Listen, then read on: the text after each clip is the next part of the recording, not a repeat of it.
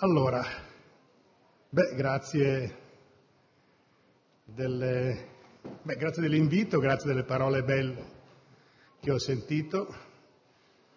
Eh, io non sono poi così generoso. Eh, ho fatto per, una serie di eventi specifici della mia esistenza un po' di fatica a venire qua e sono venuto però molto volentieri. Allora, non so neanche se riesco a, soddisfare alla responsabilità che mi viene data di, introdurre, perché i temi sono tanti, eh, il gioco non è così, forse questa è già una prima affermazione che faccio, non è un oggetto così facile da catturare. Come dire, noi pensiamo tutti di sapere che cosa sia gioco, giocare e in realtà eh, eh, ci sfugge.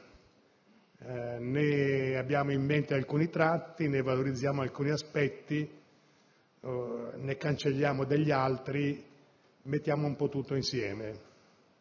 C'è al fondo eh, una sensazione che giocare sia una cosa buona, bella e come ha scritto anche Stefano Bartezzaghi, eh, come dire, insopprimibile per gli esseri umani, ma non solo per loro, che anche gli animali giocano.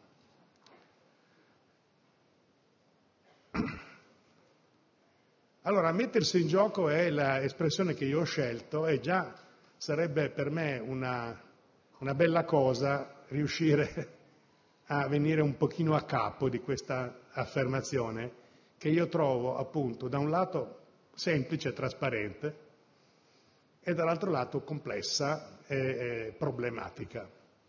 Per cui, visto che giustamente l'invito che viene fatto è quello di eh, suscitare una riflessione, se riesco eh, susciterò una riflessione intorno a questa frase, a questo monito, a questa indicazione.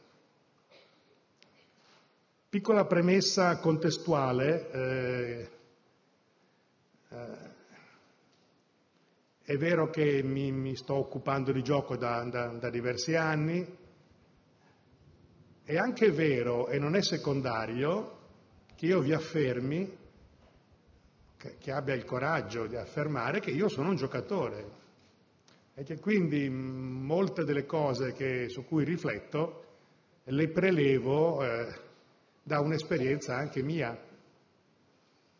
Eh, io ho sempre praticato un tipo di pensiero, l'ho praticato immodestamente, un tipo di pensiero filosofico che eh, potrebbe chiamarsi pomposamente fenomenologico. Eh, ridotto all'osso si tratta proprio di non staccarsi mai da una esperienza vivente e vissuta anche in prima persona. La scena eh, in cui si, colloca eh, il mettersi in gioco ha a che fare con, quella micro realtà che eh, simpaticamente, oppure potrei dire generosamente, Giulia Cogoli ha chiamato scuola di filosofia. Allora io ho insegnato Magari qualcuno di voi lo sa già, ma così ci, si intende. Ho insegnato per un numero alto di anni, cioè quelli che bastavano per essere poi eh, arrivato al termine della, del, della pensione eh, per anzianità, come si dice. Eh, ho insegnato prima un, a Milano e, e poi, eh, diciamo, significativamente e strutturalmente a Trieste una, un insegnamento che si è chiamato, ha, ha cambiato nome. Eh, nell'università i nomi si cambiano, ma poi le persone spesso rimangono. E insomma, eh, il nome potrebbe essere un, filosofia contemporanea. Ho insegnato filosofia contemporanea. Terminato questo insegnamento, e a me insegnare piaceva molto, mi piacerebbe dire sommessamente, tra parentesi, che eh, insegnare potrebbe essere anche il gioco più bello. Chiusa parentesi, fine della eh, sommessa eh, confessione. Non facile da dimostrare, mi rendo, mi rendo conto.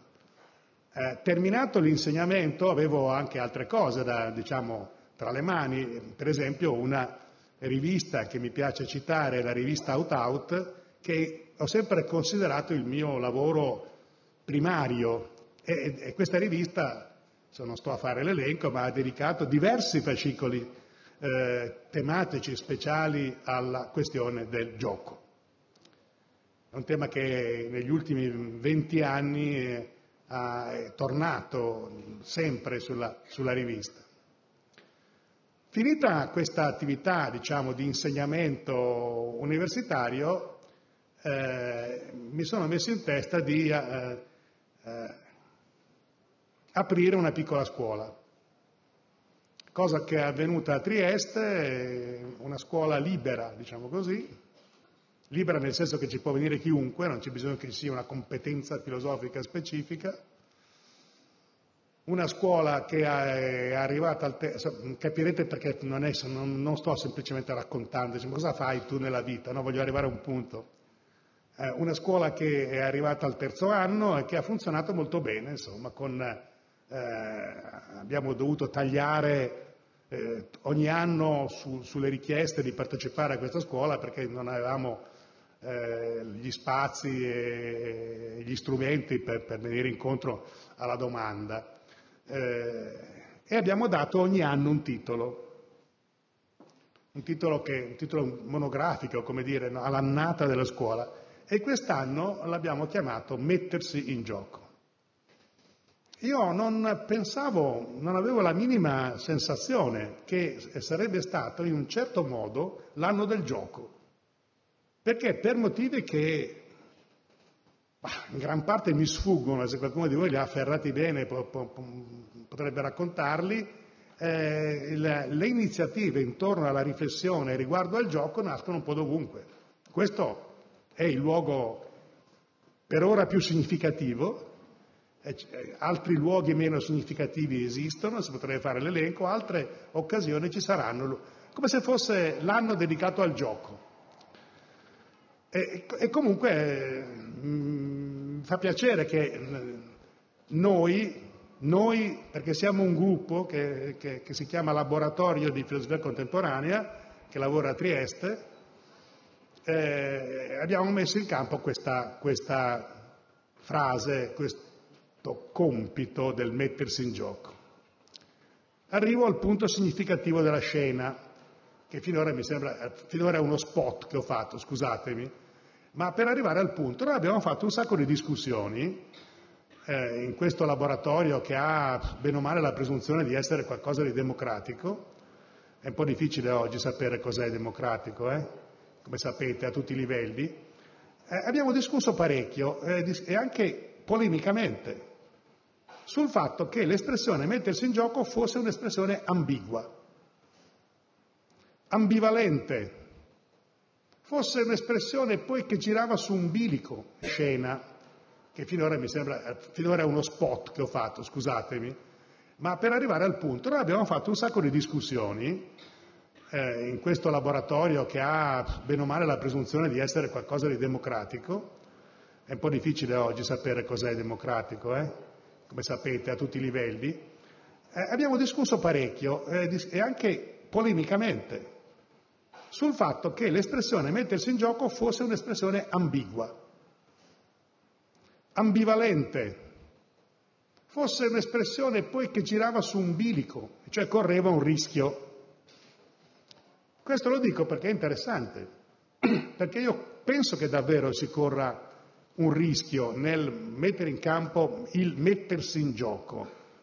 La faccio breve, forse voi sapete la faccio breve per arrivare al punto, forse voi sapete, forse, forse avete visto, forse avete, eh, chi più chi meno, tutta una serie di esperienze che hanno a che fare con vincere una certa passività, vincere una certa rassegnazione, a vincere una certa depressione e eh, si comprenda che il mettersi in gioco è qualcosa di molto importante.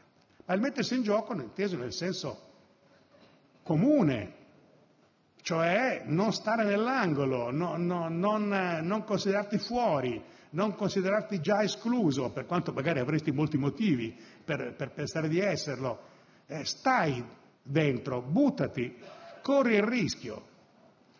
Questo per quello che riguarda per esempio le attività lavorative, ma per quello che poi riguarda gli elementi esistenziali, eh, l'idea che non ti devi lasciare affliggere se hai un problema, se hai una questione che ti grava, che ti pesa, eh, se pensi che ci siano degli elementi della tua vita che si sono rotti. Eh, e allora puoi rimontare la corrente, ci sono dei modi per farlo. Insomma, come sapete, questo discorso si può fare in un modo, cioè correva un rischio. Questo lo dico perché è interessante, perché io penso che davvero si corra un rischio nel mettere in campo il mettersi in gioco.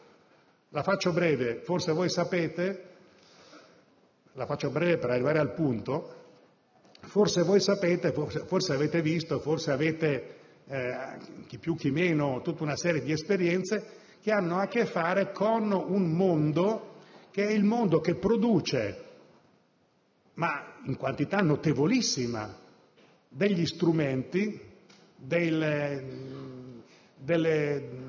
forme di, gruppo, eh, dei lavori che portano a, un certo risultato perché eh, si riesca a vincere una certa passività, a vincere una certa rassegnazione, a vincere una certa depressione e eh, si comprenda che il mettersi in gioco è qualcosa di molto importante. Delle, delle, delle forme di, di gruppo, eh, dei lavori che portano a, a, un certo risultato perché eh, si, si riesca a vincere una certa passività, a vincere una certa rassegnazione, a vincere una certa depressione e eh, si comprenda che il mettersi in gioco è qualcosa di molto importante. Ma il mettersi in gioco non inteso nel senso comune, cioè non stare nell'angolo, no, no, non, non, considerarti fuori, non considerarti già escluso, per quanto magari avresti molti motivi per, per pensare di esserlo, eh, stai dentro, buttati, corri il rischio. Questo per quello che riguarda per esempio le attività lavorative, ma per quello che poi riguarda gli elementi esistenziali, eh, l'idea che non ti devi lasciare affliggere se hai un problema, se hai una questione che ti grava, che ti pesa, eh, se pensi che ci siano degli istruttori che ci insegnano a rimetterci in gioco, le troviamo da tutte le parti, in tutte le attività che noi facciamo accanto a quelle di vita normali, professionali, eccetera, oppure quando quelle lì sono finite, cioè, e allora cosa faccio? E allora mi dedico a quella cosa, a quell'altra, faccio questo corso, faccio questa, do questa importanza alla, alla, fisicità, do questa importanza a, alla mia mente, do questa importanza alla psiche. Eh, abbiamo una quantità di produzioni di questo genere, che in fondo dicono Mettiti in gioco, rimettiti in gioco, ne hai la possibilità. Allora io non voglio dire nulla, sono anche importanti queste cose. Se uno mi insegna come tirarli su eh, di morale, io lo ascolto. Però capite che questo, questa massa, diciamo, di consulenti, consiglianti si incrocia con una, come possiamo chiamarla? Un elemento che è l'elemento portante della società, adesso non voglio definirla, in cui siamo, che eh, comunque di solito viene chiamata società neoliberale. Questo elemento portante, ideologico, eccetera, mm, possiamo esprimerlo proprio come un mettersi in gioco. Quando noi eh, sentiamo ripetere l'incentivo eh, moltiplicato che parla di una possibilità di rivalutarsi, di una possibilità di fare impresa a livello individuale o di una possibilità, per dire la frase che è diventata un po' il refrain, di diventare imprenditori di se stessi, ci incrociamo con una... Eh, abbiamo una quantità di produzioni di questo genere che in fondo dicono mettiti in gioco, rimettiti in gioco, ne hai la possibilità. Allora io non voglio dire nulla, sono anche importanti queste cose, se uno mi insegna come tirarli su eh, di morale io lo ascolto. Però capite che questo, questa massa diciamo, di consulenti, consiglianti eh, e maestri di questo genere eh, si incrocia con una, come possiamo chiamarla, un elemento che è l'elemento portante della società, adesso non voglio definirla, in cui siamo, che eh, comunque di solito viene chiamata società neoliberale. Questo è reale.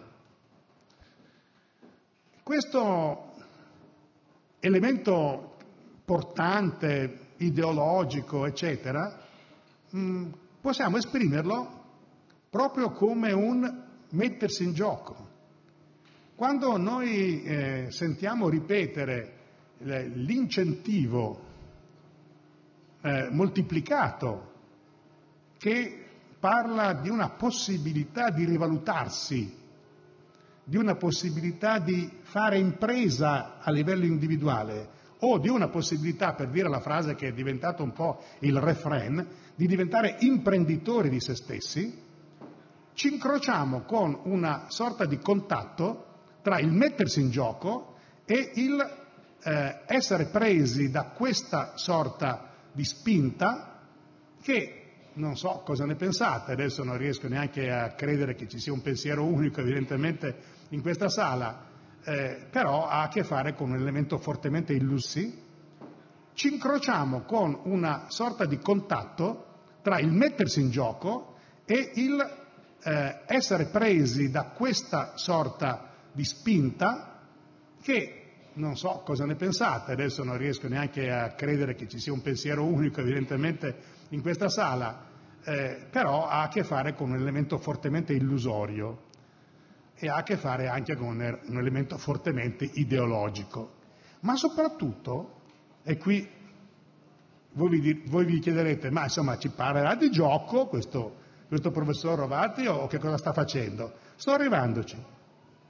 Sto arrivando ad affermare che se noi partiamo da questo presupposto, da questa scena eh, che, che, fu evocata allora in quelle discussioni che vi, che vi ricordavo, da quelli che dicevano ma attenzione, se noi chiamiamo a mettersi in gioco questa attività che facciamo, dobbiamo essere molto chiari, dobbiamo essere molto trasparenti sul lavoro che facciamo rispetto a queste spinte, a queste tirare in, qui in campo gemellaggi, eh, parentele con una forma di pensiero che come sapete mi ha molto interessato e mi interessa ancora. Ma è chiaro che il gioco comporta un indebolimento della nostra presunzione di soggettività. Se noi giochiamo per rafforzare la nostra soggettività, io credo che non abbiamo capito nulla del gioco, non entriamo nel gioco in senso critico. Per entrare nel gioco in senso critico, attenzione, e produttivo, si tratta di eh, fare un'operazione di destrutturazione, in parte almeno, della nostra soggettività. Non c'è un rischio? Certo che c'è un rischio. Ma siamo capaci di parlare di gioco senza mettere in campo il rischio? Il, il, cioè, mm, eh, facciamo l'elenco delle cose di cui si può parlare, il gioco è, è, è illusorio e ha a che fare anche con un elemento fortemente ideologico. Ma soprattutto, e qui voi vi, voi vi chiederete, ma insomma ci parlerà di gioco questo questo professor Rovati o che cosa sta facendo? Sto arrivandoci.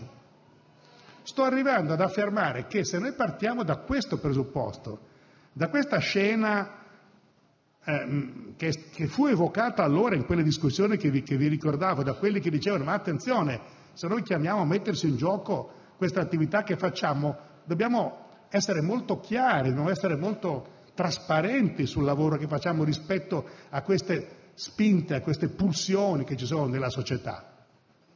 Come facciamo a essere, a crearci degli strumenti di difesa se riteniamo che molto facilmente il sociale in cui viviamo, il psicosociale in cui viviamo, eh, mette in campo il mettersi in gioco come una specie di medicina buona per, per tutti, ma ce ne sono molti altri in sostanza. A prescindere dai classici come Oitzinger, Johann Oitzinger.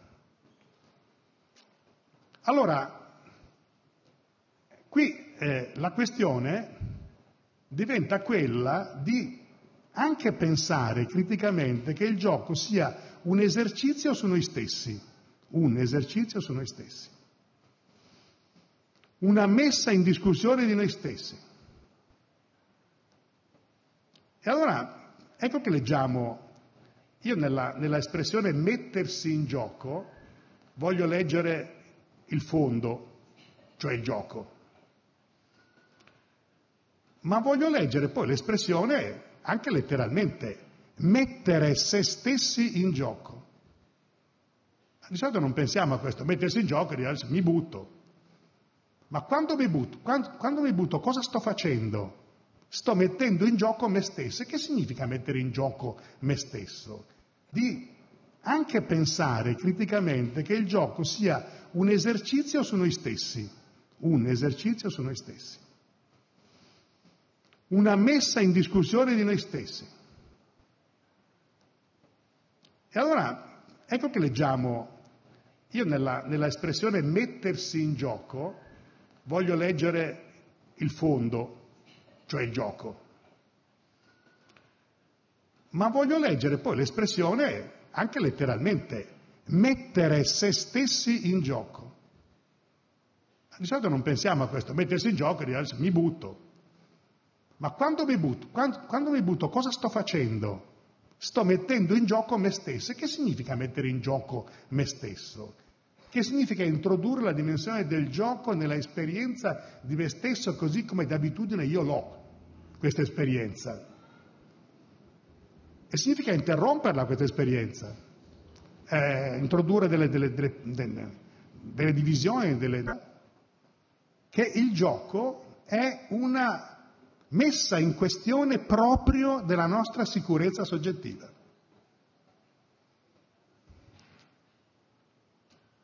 Mi fermo per un istante perché questa è un'affermazione che può avere sua, un suo peso. Cioè, mentre mettersi in gioco sembra essere un, un incentivo per essere più padroni di se stessi, se noi andiamo a vedere cos'è l'esperienza del gioco e del giocare, questa esperienza è una sorta di terreno che viene scavato sotto i piedi alla padronanza di se stessi. Eh, non voglio tirare in, qui in campo mm, gemellaggi, eh, parentele con una forma di pensiero che come sapete mi ha molto interessato e mi interessa ancora, ma è chiaro che il gioco comporta un indebolimento della nostra presunzione di soggettività. Se noi giochiamo a giocare, eh ma come? Giocare sanno tutti. No, giocare non sanno tutti. Per esempio è abbastanza chiaro che sanno giocare più i bambini che gli adulti. Non lo trovo così normale. Oppure, se come mi ha insegnato una volta Bertolt Brecht, noi dovremmo trovare strano ciò che è ovvio, questa ovvietà per cui gli adulti sanno giocare di meno dei bambini è una cosa che è un problema. Che cosa è intervenuto negli adulti per impedire agli adulti di essere meno capaci di un'esperienza ludica? Io credo che questa questione della padronanza di sé o del soggetto padrone di sé o di ciascuno di noi che vuole essere un soggetto forte, padrone di sé, abbia molto a che fare con questa, con questa faccenda. Il saper giocare, eh, sì, anche gli animali si potrebbe dire sanno giocare, ma quando si dice saper giocare dal... il gioco deve rimanere, deve rimanere qualcosa di divertente. Quindi l'elemento di divertimento non può essere tolto dal gioco. Ma è futile? Ma è superficiale? Ma è secondario? E perché? Io qua non faccio, farò qualche nome tra un poco, ma non faccio tanti nomi, ma dico basta leggere mh, mm, gruppi di pagine come quelle che si possono leggere in, eh, dai, dai, libri di Gregory Bateson eh, o da altri autori, un paio dei quali eh, citerò tra poco, Roger Caillois, Erving Goffman, se volete degli autori, ma ce ne sono molti altri in sostanza. A prescindere dai classici come Oitzinger, Johann Oitzinger. Allora, qui eh, la questione diventa quella di anche pensare criticamente che il gioco sia un esercizio su noi stessi, un esercizio su noi stessi, una messa in discussione di noi stessi. Molto a che fare con questa, con questa faccenda. Il saper giocare, eh, sì, anche gli animali si potrebbe dire sanno giocare, ma quando si dice saper giocare dal punto di vista, diciamo, di cui diciamo noi in questa sala, è la consapevolezza anche del saper giocare. È il saper giocare e anche il porsi un problema di dire che cosa è il saper giocare, perché in fondo è questa la cultura. Io credo di essere una persona che sa giocare. Conosco tante persone che non sanno giocare. Io penso che ci siano, facciamo, cambiamo scenario, eh, io penso che ci siano nella storia del pensiero Mm, nella storia della filosofia, visto che io mi occupo di filosofia, molto pochi, filo, molti pochi filosofi che sanno giocare. Anche quelli che hanno parlato di gioco probabilmente potrebbero essere presi, come si dice, in castagna, e cioè eh, mi butto. Ma quando mi butto, quando, quando mi butto cosa sto facendo?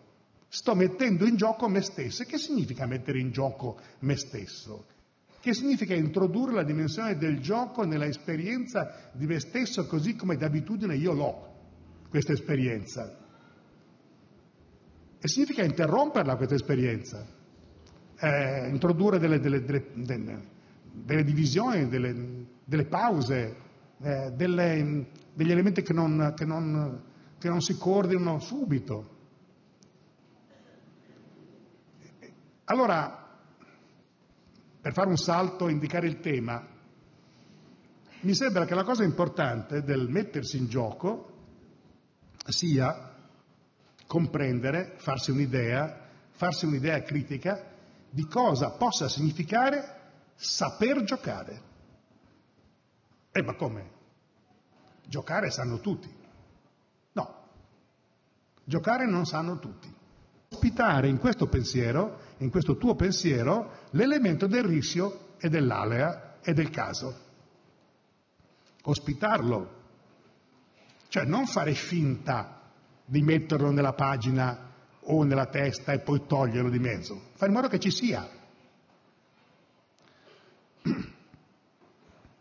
Mettiamolo con un altro tipo di parole per capirsi meglio. Eh, l'elemento attivo e l'elemento passivo. Tutti capiamo cosa vuol dire attività e passività. Possiamo fare un riferimento linguistico semplice, no? I, i, i verbi all'attivo e i verbi al passivo. Eh, giocare noi lo possiamo usare all'attivo, anche se è un verbo intransitivo in qualche modo, però può avere un complemento oggetto interno, giocare un gioco. Ma tra il gioco qualunque, il gioco come eh, esperienza ludica e l'azzardo, quel limite lì, quando i pensatori del gioco, tipo Keioa, per fare un esempio, si sono messi davvero a pensare il gioco, hanno visto che non c'era. Non solo questo limite non c'era, ma senza, ma togliendo via l'elemento dell'azar, del caso, dell'azzardo, il gioco stesso rimaneva più povero. rimaneva impoverito. E, e quindi il gioco, eh, che oggi eh, chiama quasi subito la parola patologia quando è gioco d'azzardo, io ho avuto modo qualche giorno fa di fare una grande litigata nel corso di un altro evento vicino a Trieste su questa faccenda, il fatto di chiamare in causa subito l'elemento della malattia.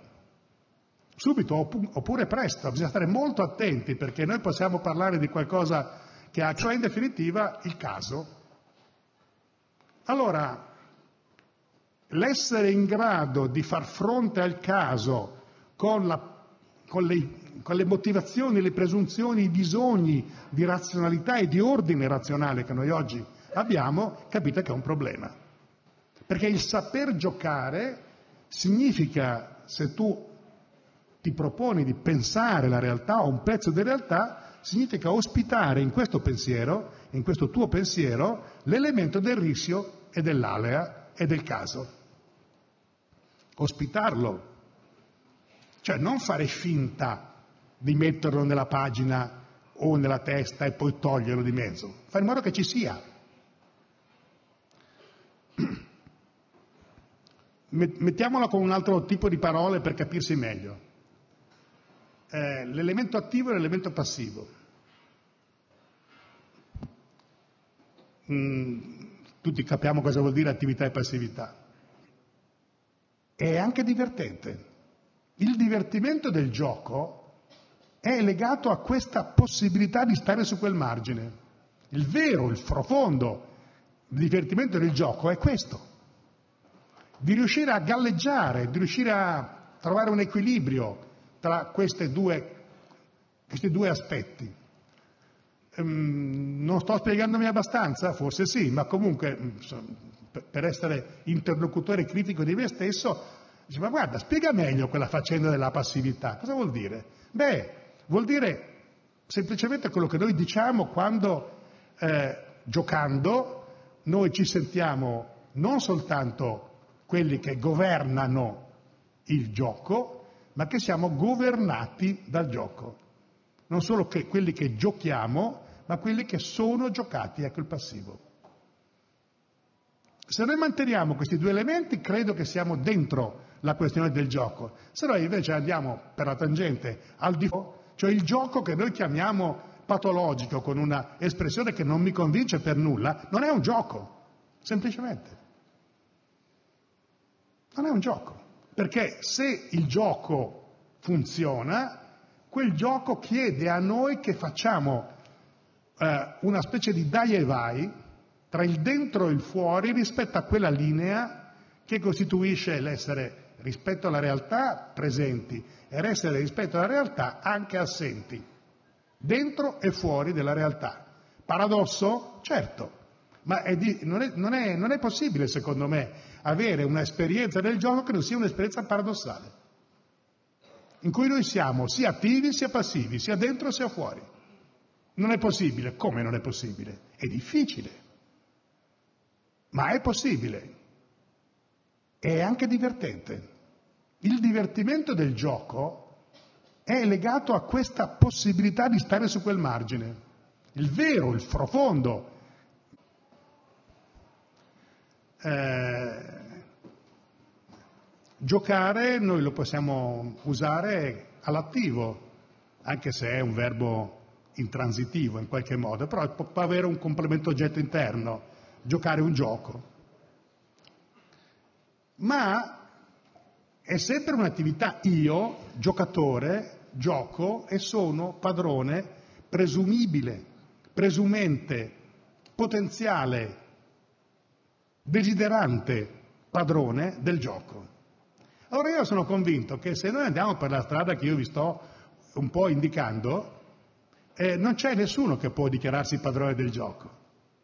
Se qualcuno ha davvero giocato, e qui il confine tra gioco, quello che tutti noi diciamo, ah, che bello il gioco, no? eh, i bambini che giocano, eccetera, e quello che invece diciamo, oddio, no, eh, non parliamo del gioco d'azzardo. Ecco, quel limite lì che noi poniamo, parlare, si può parlare di tanti punti, no? Bisogna davvero vincere, vincere nel gioco? Perché pare che in quel mettersi in gioco sia un po' implicita la questione mettiti in gioco e vinci. Perché se ti metti in gioco e sei sconfitto e perdi, eh beh, vuol dire che hai sbagliato. Allora, si può discutere o no, parlando di gioco in un senso più, eh, meno superficiale, diciamo, si può mettere in, crisi o no l'affermazione che per, per giocare occorre vincere? Certo che si può mettere in crisi, perché in definitiva mi sembra di avere detto, quando parlavo di una sorta di desoggettivazione, di destrutturazione del soggetto eh, in senso filosofico, quando ci si mette in gioco, cioè se una filosofia è impiantata sul gioco è difficile che sia una filosofia della volontà di potenza, è difficile, o semplicemente una filosofia della piena consapevolezza della meno superficiale, diciamo. Si può mettere in, in crisi o no l'affermazione che per, per giocare occorre vincere? Certo che si può mettere in crisi, perché in definitiva mi sembra di avere detto quando parlavo di una sorta di desoggettivazione, di destrutturazione del soggetto eh, in senso filosofico, quando ci si mette in gioco, cioè se una filosofia è impiantata sul gioco è difficile che sia una filosofia della volontà di potenza, è difficile, o semplicemente una filosofia della piena consapevolezza della soggettività di sé, o cose di questo genere, è difficile. C'è qualcosa che è un margine che, che viene lasciato, qualcosa che io ho chiamato anche paradosso un attimo fa. E quindi in quella questione della, del mettere se stessi in gioco è come se fosse, lo propongo, eh, pensiamoci su, è come se fosse implicita la questione della... Una, un attimo fa. E quindi in quella questione della del mettere se stessi in gioco è come se fosse, lo propongo, eh, pensiamoci su, è come se fosse implicita la questione della, una, della piccola perdita di se stessi. Mettersi in gioco significa imparare a perdere una parte della propria presunta potenza soggettiva. Vuol dire imparare a perdere. Vuol dire imparare a perdere.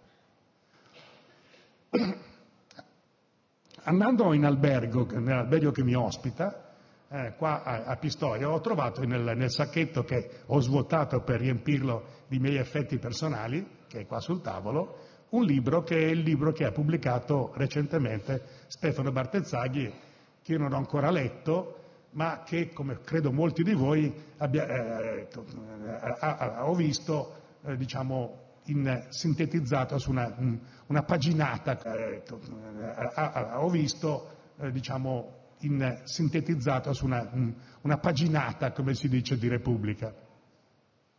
Mi ha colpito lì dentro, ho letto con attenzione, adesso leggerò anche il libro evidentemente, mi ha colpito lì dentro un'affermazione di che, Bartezzaghi attribuisce, mi viene da sorridere, ah, perché il gioco deve fare sorridere. Un'affermazione che Bartezzaghi attribuisce a un noto rugbista, giocatore di rugby. Che sarebbe più o meno questa, se la, se la, credo di ricordarla precisamente. Hai vinto, ma non sai cosa ti sei perso. Ora, questa affermazione che fa sorridere perché palesemente è un calambur, eh, anche, no? Però dice qualcosa, perché ci fa ridere? Hai vinto, ma non sai cosa ti sei perso. E cos'è che ci siamo persi quando noi vogliamo solo vincere? E beh, ci siamo persi proprio la capacità di una perfino data lezione. Voglio capire che cavolo è sto bridge. E, e ho imparato qualcosa, poi ho giocato da, da, da scarsissimo giocatore e, ed è abbastanza evidente che il bridge è un gioco in cui la padronanza delle regole del gioco e della visione del gioco è decisiva, ma è anche abbastanza evidente che il bridge, per quanto tu possa nei tornei di bridge, non so se qualcuno gioca a bridge in questa sala, nei tornei di bridge cercare di equilibrare questa faccenda dipende anche dalla distribuzione delle carte. Come in tutti i giochi. Posso essere un bravissimo giocatore di, di, di 3-7, ma se le carte che mi vengono in mano sono sempre delle cattive carte, cioè l'alea dire, è contro di me, io posso essere quello che non vince mai una partita a 3-7. Qui il punto. Bisogna vincere? Bisogna davvero vincere? Qui il punto su cui voglio arrivare per... E cos'è che ci siamo persi quando noi vogliamo solo vincere? E beh, ci siamo persi proprio la capacità di eh, stare su quel bordo di noi stessi che si chiama perdita. Ci siamo persi la capacità di perdere. Eh, io credo che eh, il gioco debba essere insegnato molto di più, molto più sostantivamente e programmaticamente nelle scuole. Molto più di quanto si faccia oggi e molto più intensamente, senza fare sconti, eh, arrotondamenti delle punte che il gioco ha, delle punte con cui il gioco ci, ci inquieta, no? ci stimola. E cioè che in definitiva noi possiamo costruire nella formazione che avviene nelle nostre scuole, siamo lontanissimi, qualcuno fa qualcosa, ma che in definitiva noi possiamo costruire nella formazione che avviene nelle nostre scuole, siamo lontanissimi, qualcuno fa qualcosa, ma fondamentalmente si pensa, no, nella scuola si studia, non si gioca. Certo, se il gioco è quella cosa infantile già costruita in una sorta di categoria ristretta, ma se il gioco fosse un apprendimento alla limitazione della potenza che si ricava da un vincere. In tutte le scuole d'Italia si fanno delle gare e, in queste gare, che possono essere di vario genere, c'è uno che vince. L'idea di una formazione premiale, capite cosa sto dicendo? Allora, la formazione premiale, che poi comporta la, la costruzione di un'idea di eccellenza più avanti, è una formazione che tutto sommato premia chi vince. E cosa fa con quello che... Eh, in queste gare, che possono essere di vario genere, c'è uno che vince. L'idea di una formazione premiale, capite cosa sto dicendo? Allora, la formazione premiale, che comporta la, la costruzione di un'idea di eccellenza più avanti, è una formazione che tutto sommato premia chi vince. E cosa fa con quello che perde? Beh, lo spinge sott'acqua, lo deprime e poi arriveranno tutti i, gli operatori del counseling a tirarlo fuori e dicono no, ma rimettiti in gioco, no? Ma, ma dai, eh, ci si può riprovare.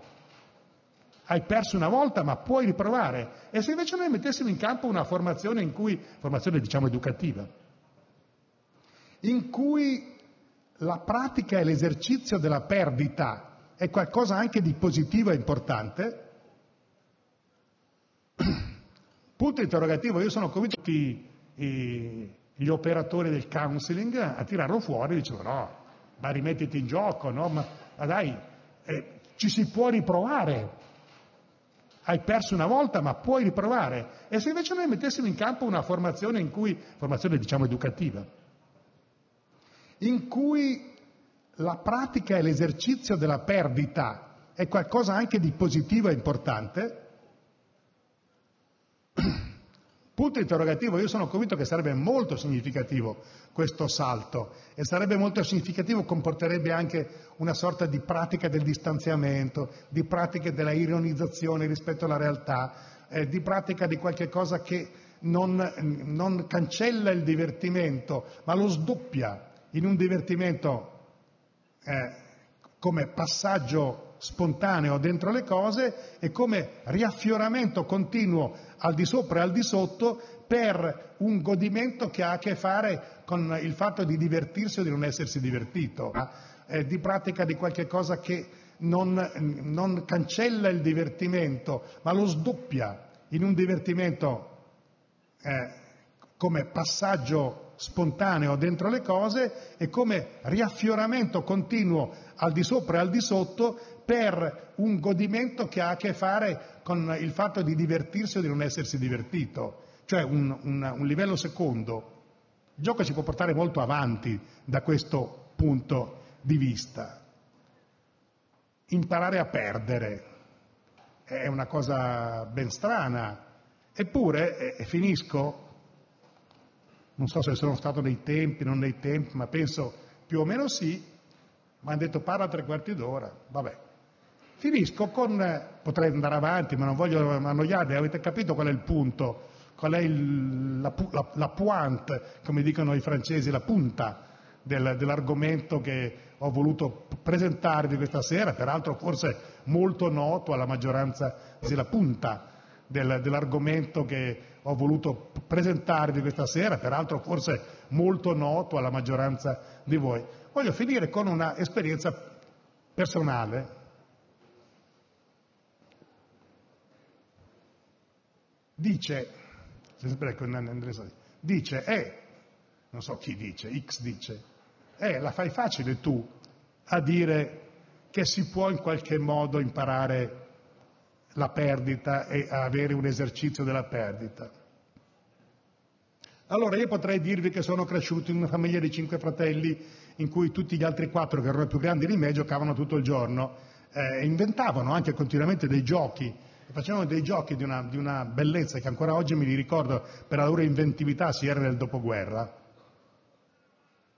Io ero lì che guardavo con la bocca un po' aperta e ho imparato che nella vita il gioco ha un posto importante. L'ho imparato nella mia famiglia, ho avuto la fortuna di su su un orlo. Allora, se capisci questo e se capisci tutte le qualità di andata e ritorno che tu puoi mettere in campo attraverso una conduzione del gioco d'azzardo che sia sia rischiosa, ma sia, ti, ti, dia, ti, dia, anche tutti gli elementi e tutte le capacità e tutti gli insegnamenti che possono venire dalla messa in gioco di te stesso, beh, io credo di aver appreso parecchio. Quando ho cercato di riportare questa cosa in un'aula universitaria, mi sono creato presso il Friuli, come aspetto del Friuli Venezia Giulia, presso le famiglie di molti di quegli studenti che avevano seguito il mio corso un odio che credo duri per tutta la loro vita. Grazie.